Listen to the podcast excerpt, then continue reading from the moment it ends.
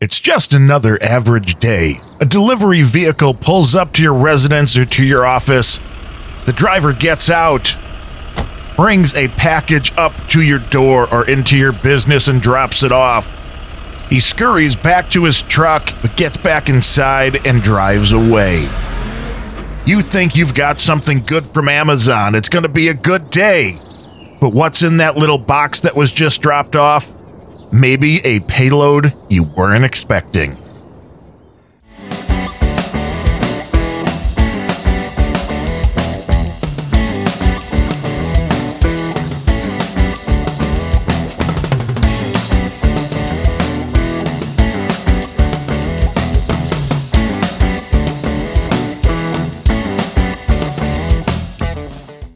And welcome to episode number 48 of the Randumb Thoughts Podcast. That's R A N D U M B thoughts.com. I am your host, Darren O'Neill. On today's show, we're going to be talking about war shipping. If you're a geek, if you're into hacking, if you're into those kind of things, you've heard of war driving. That's when you take a little computer. Well, hell, they don't even have to be that small. You take a computer out, you drive around, you see what kind of wireless networks are in the area, and you find a target that you may want to find out a little bit more about. Maybe try to break into the Wi Fi, see what's going on. Well, in this age of computer espionage, I mean, everything's on the internet now. It seems everything's on a network, all of your data, all of my data, all of the data in the world. People want access to these things and technology is making it easier and cheaper for people who want to access some of this data to get access to said data. Instead of war driving, where you actually have to be there and drive the computer around to find your target, if you know your target, or hell, if you just want to ship something to a random city, you can now do that relatively cheaply by enlisting the help of your favorite carrier, whether it's UPS, the post office, FedEx, whoever is going to carry that package from point A to point B. The thing that makes war shipping cost effective at this point are the bevy of small little computer boards that are available, including the Raspberry Pi Zero. And the size of these items, the low power nature of these items, have made it to where items can be hidden even within the walls of a cardboard box, which is what makes this a particularly nefarious thing, even for businesses that are on the lookout for hackers coming in the normal ways. They may let something like this slip through because it comes in just your average looking box, whether it's from Amazon, Walmart, whatever your favorite retailer is. Most mail rooms aren't looking at things like this yet as being something that should be suspect, and they should. That's probably one of the rules that should go into your company's security profile at this point, if you're in charge of such things, is to treat packages as you would a real live human being. And you want to look at the contents of said boxes to find out what's inside before it can do the damage. But with these small computers, a Raspberry Pi Zero costs like five bucks. You have cellular modems now, which are quite low priced. You have batteries, again, fairly low priced. It's not for the weak of heart here. It's not for the totally broke podcasters like me.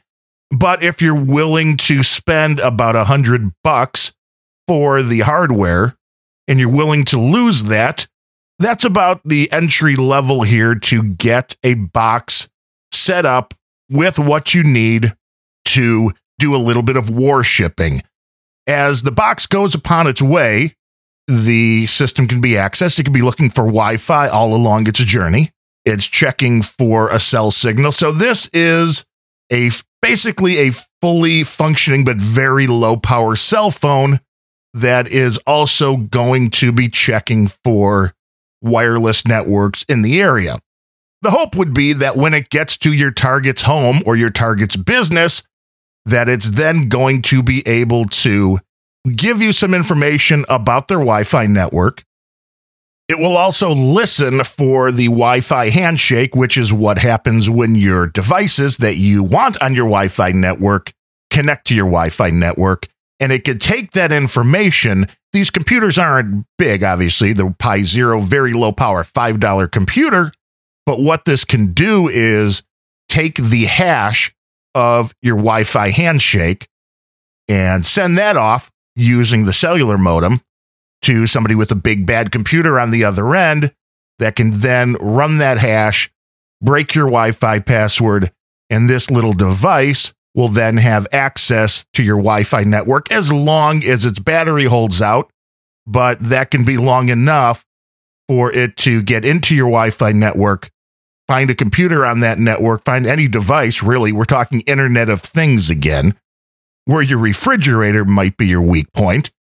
This device gets on your Wi Fi network, then gets its foot in the door, and then compromises one of your computers, one of your Internet of Things devices, and gives the hacker on the other end access to your data, to your information, to everything that's going on on your computer network.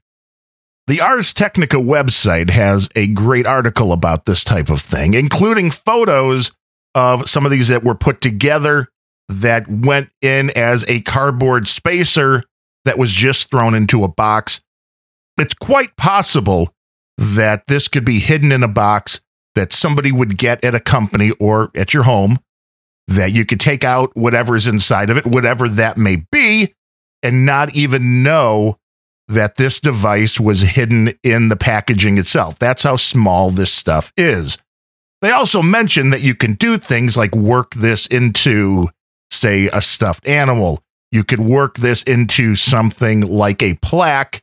And if you do it like with something like a plaque, I don't know how you do this with a stuffed animal, but with a plaque, if you could somehow work a solar panel into the design of the way the plaque looks, you can have a device that can actually recharge itself and keep itself online as long as it has power. So some of this stuff is absolutely wild.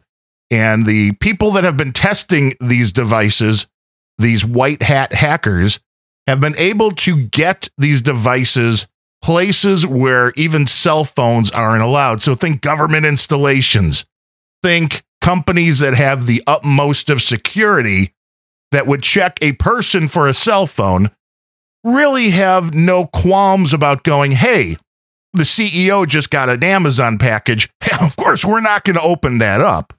We're going to take this right into the secure location and probably put it right on the guy's desk where the device will start doing its thing. Now, it's possible that maybe it won't be able to get into your system. Maybe that the $100 is going to go for naught. But the interesting thing is, even if it gets into a place like they talked about where cell phones aren't allowed, cell phones are blocked. They were then able to get some data because this device will also store the information that it can pull off whatever it can find and put it on an SD card. And they were able to get that information because it got into one of these installations. It was able to scan the interior Wi Fi and get whatever information it could. And then it was disposed of so once it was disposed of and thrown into the trash because the people at the installation had no idea that there was a computer and a modem inside the box, that once it was thrown away, it was once again able to get a cell signal and phone back home to give that information back. Now, is this going to happen to you or me? Probably not.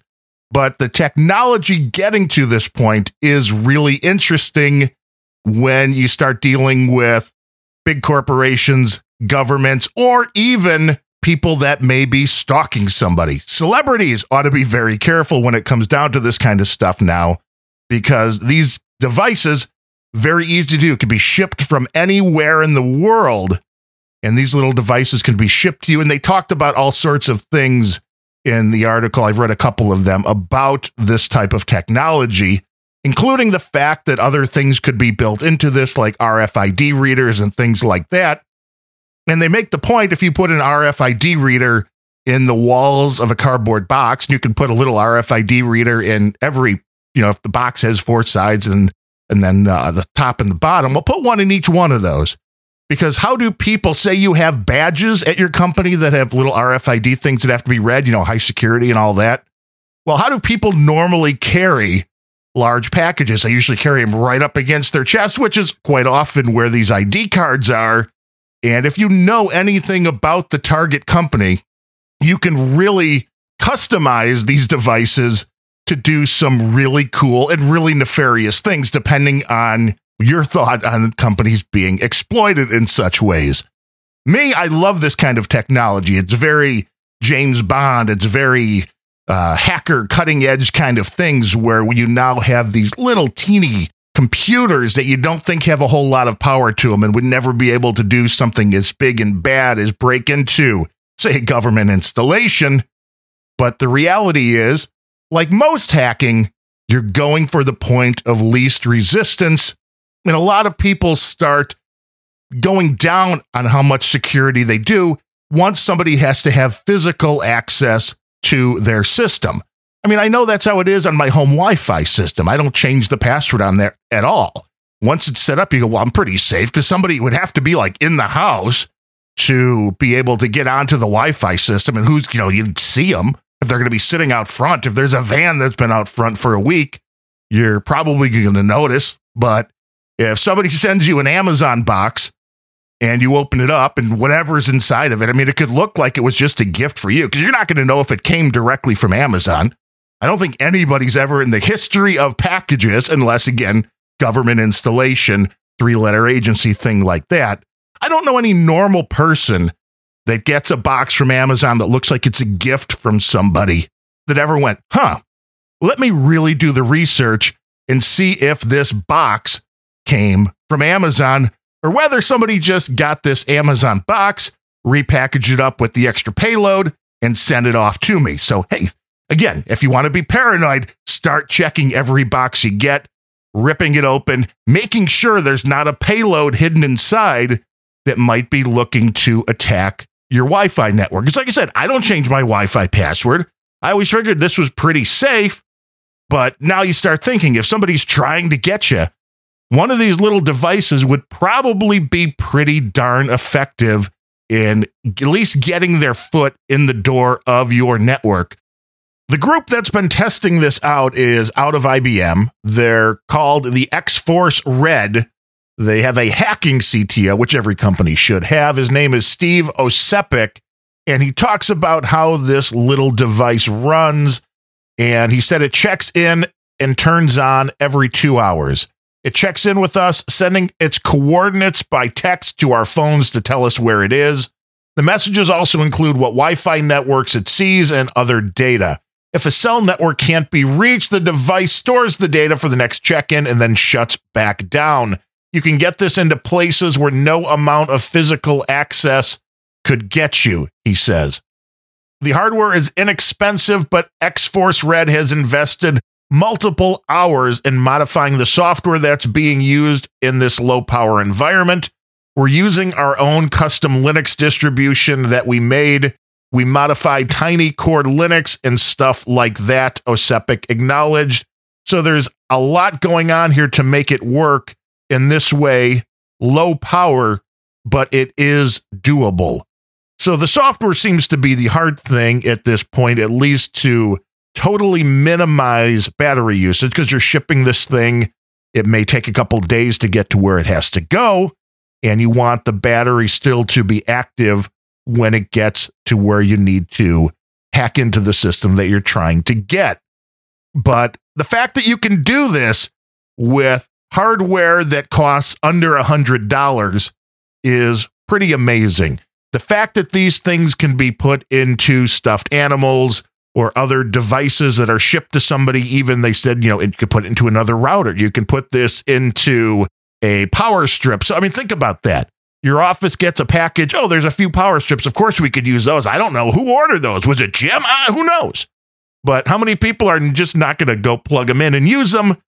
And with the power strip, of course, genius because constant power means constant good hacking fun. The article also mentions that these check ins every two hours didn't just give them the information, of course, when the package gets to where it's going. It also yielded what they called some, quote, weird unintended consequences, saying they also turned up into basically a war driving machine, which gave a mobile survey of any Wi Fi access points that might have been along the path of the shipment that the package took. While it was en route, these warshipping rigs picked up things like all the networks that were on the trucks, anything with in flight Wi Fi, even in certain cases. Every time it turns on, Ocepek said, you get all of the access points that are around it wherever it's at. You're getting all kinds of data on various networks until it gets to its end site.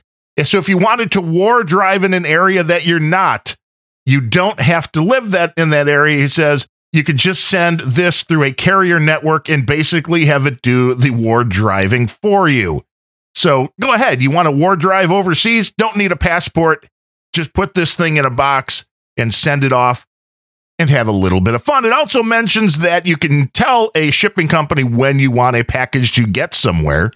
So it said, for instance, if you really wanted to war drive downtown London on a specific day, you could ship a package to somebody in downtown London. The ability to misuse this technology is pretty good and it's pretty hard to detect. So it's going to be interesting to see what kind of an effect this technology has if companies start getting a little bit more sensitive about packages coming into their office or into their homes and taking a different look besides just, oh, it's a box from somebody. This looks like a stuffed animal. This looks like a power supply. This looks like a phone charger, whatever it is. There might be a little bit more to the payload. On the bright side, like all things hacking, it can be used for good as well as evil. They were penetration testing a company, a financial services corporation. They sent the box in, and the corporation asked them, "Okay, so what do you see? Your box is in our in our location now what kind of information do you have? And they told the company, uh, we see three access points. And the company went, wait a minute, we're only supposed to have two. So they looked into what that was. They had to attack that one. Uh, recounted that access point wasn't supposed to be there. There was also a hidden SSID as well. And the company was like, oh, what's going on here? See what you can find out. So it's an interesting thing when somebody's trying to hack into your network and they found that maybe somebody's already been there doing it or an employee set up a access point that wasn't supposed to be there. All things that can be very detrimental if you really care about your network security. I really do love this kind of hacking kind of stuff because we finally just i think are getting companies to figure out that if you find a usb key laying on the street in the parking lot in front of your company that you probably shouldn't bring it inside and just plug it in because there could be a bad payload. Now we have to worry about shipping boxes. Like I said, the probably biggest problem is that a lot of employees get packages shipped to them at work, whether it's a normal employee just at the lower level or even your CEO or CFO obviously the higher you go up the line maybe the more access you can get into a network if there's something more private in an office or whatnot. But a lot of people get their packages shipped especially around the holiday times to their office because they don't want them to get stolen off their front porch. And a lot of companies mm-hmm. allow this and think nothing of it because it looks like it came from amazon. What could possibly be wrong? Well now you know that there could be a payload inside those boxes that even if you open the box and look at it, you wouldn't see because that would be what an average company would now do if they thought that this was a possibility. But if it was only in something, you know, like a stuffed animal or something like that, the companies would figure this is easy. I can open up the box and see what's in there and then just bring that box. You know, if there's nothing that you see in there that's nefarious, you can bring that box into the CEO's office. No problem. They must have ordered this the fact that this gear, this mini computer, mini little cellular modem, and little battery could all be hidden in between two pieces of cardboard that just look like a part of the packaging is what makes this genius and also makes this very dangerous. And it's hard to have companies really change the way they're doing things so much to where you don't let these boxes into areas that have access to your company Wi Fi.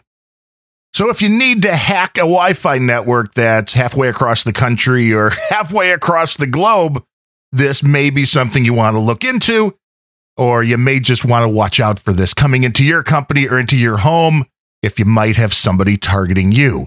I dig the technology. It can always be used for good, it can always be used for evil. But I dig all of this hacking stuff, and I hope you do too. And if you like that kind of thing, hacking, high tech, computers, those kind of things, definitely check out the other podcasts that I've been doing with my buddy Ryan Bemrose. It's called Grumpy Old Bens, and you can find that at grumpyoldbens.com. We cover a whole lot of different stuff from the Grumpy Old Bens, which is a tech guy point of view, and we just happen to be old and grumpy. And if you want some other information and just some great stories about the whole hacking thing, hacking community, check out a couple of books by Kevin Mitnick, infamous hacker. One is called The Art of Deception, and that is a great book which talks about the fact that you don't even have to be good at computers to get into a lot of networks because people want to be helpful. And by wanting to be helpful, all you have to do is pretend you're somebody else pretend you have the right to ask them certain questions, like what their password and login may be for their account. And if you tell them you're from tech and you're just trying to help them out, a lot of times they want to be helpful. Also, check out one of his books called Ghost in the Wires for some good stories as well as The Art of Invisibility. No, he didn't pay me. This isn't an ad. I just dig the stuff that he's done. And there's a ton of other great hacking stuff out there just go do a couple web searches with DuckDuckGo, and you'll be well on your way to learning how to be, well, either a white hat hacker, we're hoping, but you know, if you want to do things for evil too, that's up to you. I hope you like what you've been hearing on the Randumb Thoughts podcast. If you do, do me a favor, go to randumbthoughts.com, R A N D U M B thoughts.com, and subscribe. You can do that on iTunes. You can do that on Android. You could do that via the email. So every time a new episode drops, You'll get an email to let you know one is there to listen to, and you'll never miss another minute of the Randumb Thoughts podcast. And all these places, if you can rate, if you can review, all of that stuff, even better. And we do work on the value for value model. So if you feel like you got anything out of the show and you want to make a little donation, you can go to the website and look for that little donation button. It's simple, it's easy, and it is always greatly appreciated. If you want to get in touch with us, you can email us at random Thoughts Podcast, R A N D U M B Thoughts Podcast at gmail.com, or you can follow us on Twitter at random Podcast. That's R A N D U M B Podcast. Or you can follow me personally on Twitter at Darren O'Neill, D A R R E N O N E I L L. So keep an eye out for those suspicious packages and until next time, I am Darren O'Neill. Thanks for listening.